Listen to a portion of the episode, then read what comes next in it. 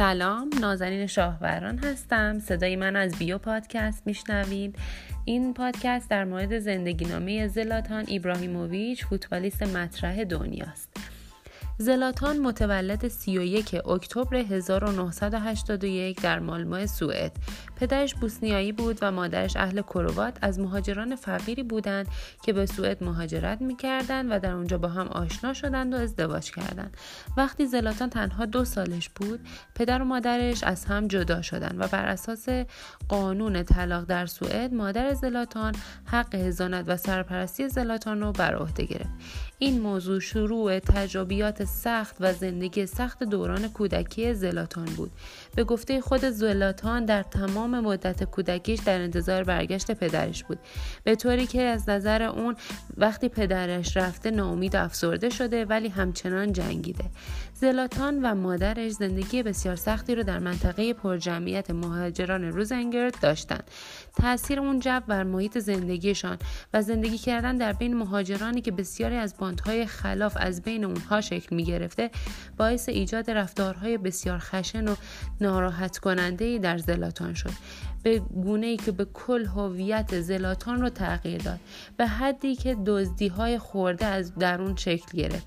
دزدی دوچرخه انجام می‌داد. قلدر مدرسه شده بود. در این دوران زلاتان اولین برند خالکوبی یا تتوی خودش رو ایجاد کرد. و از اون زمان بود که حس غرور و رجزخانی درش شکل گرفت در سن 6 سالگی در زمین های شنی اطراف خانه مادریش فوتبال بازی کردن رو شروع کرد. زمین هایی که بعد از اینکه زلاتان حرفه‌ای شد تبدیل شدن به زمین های انحصاری شرکت نای. در سن 15 سالگی با وجود اینکه بازیکن فوتبال خوبی بود و فوتبال رو خوب بازی می‌کرد ترجیح داد در لنگرگاه های مالمو کار کنه و اونو به فوتبال بازی کردن ترجیح داد که نهایت با صحبتهای مربیهاش تصمیم گرفت به فوتبال برگرده. در سن 18 سالگی با به باشگاه حرفه‌ای شهرش مالمو دعوت شد. در اولین بازی که برای این تیم داشت با وجود اینکه تیمش چهار گل عقب و در واقع بازنده بازی بود با ورودش به بازی هشت گل به ثمر رسوند و برنده بازی شد.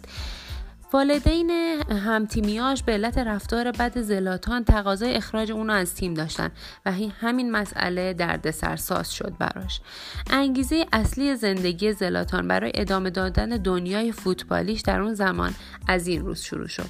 روزی که در بین تماشاچیاش برای مسابقه خاص مردی با موهای مشکی و چشمهای رنگی تنها زلاتان رو تشویق می‌کرد و همین موضوع توجه زلاتان رو به خودش جلب کرد. آره اون کسی نبود جز پدر کسی که تمام این مدت در انتظار دیدنش بود. جالب اینجاست که عجیب و غریب ترین گل های فوتبال هم به نام زلاتان ثبت شده. از زیبا ترین گلش قیچی برگردانش از فاصله 36 متری به تیم انگلیستان رو میشه نام برد. گلی که جایزه بهترین گل جهان پوشکاش را به خودش اختصاص داده. زلاتان تنها کسی بود که با همتیمیاش زیاد مشاجره و دعوا داشت و یک کابوس بدی برای پپ گواردیولا مربی حرفه‌ای سابق بارسلونا شده بود. این رفتارش جدا از اینکه به خاطر تکبر و غرورش باشه برمیگشت به دوران سخت کودکیش و محیطی که در اونجا شکل گرفته شده بود و بزرگ شده بود. به حدی این رفتارهاش براش دردسرساز شده بود که در سال 2013 به خاطر فهاشی و توهینهاش در کنفرانس خبریش به عنوان بیادبترین فوتبالیست جهان در اون سال انتخاب شد. با وجود اینکه زلاتان زندگی سخت و مشکلی رو داشت اما اون الان فردی موفق و صاحب افتخارات زیادی. از جمله موفقیت های زلاتان می‌تونیم به این موارد اشاره کنیم که مثلا زلاتان تا الان 448 تا گل و 171 پاس گل داشته که این باعث شده که جزو یکی از برترین گلزنان دنیا به حساب بیاد. زلاتان تا الان 8 بار متوالی لیگ های اسپانیا، ایتالیا و فرانسه رو فتح کرده. 6 جام سری آ داشته یک جام لالیگا و سه جام لیگ یک فرانسه. نوشتن کتاب من زلاتان هستم که جایزه کتاب سال سوئد رو گرفت. داشتن کمربند مشکی در تکواندو. صحبت کردن به شش زبان زنده دنیا از جمله سوئدی، بوسنیایی، کروات، اسپانیایی، ایتالیایی و انگلیسی. زلاتان جالبه که بدونید نقاش چیره دستی هست.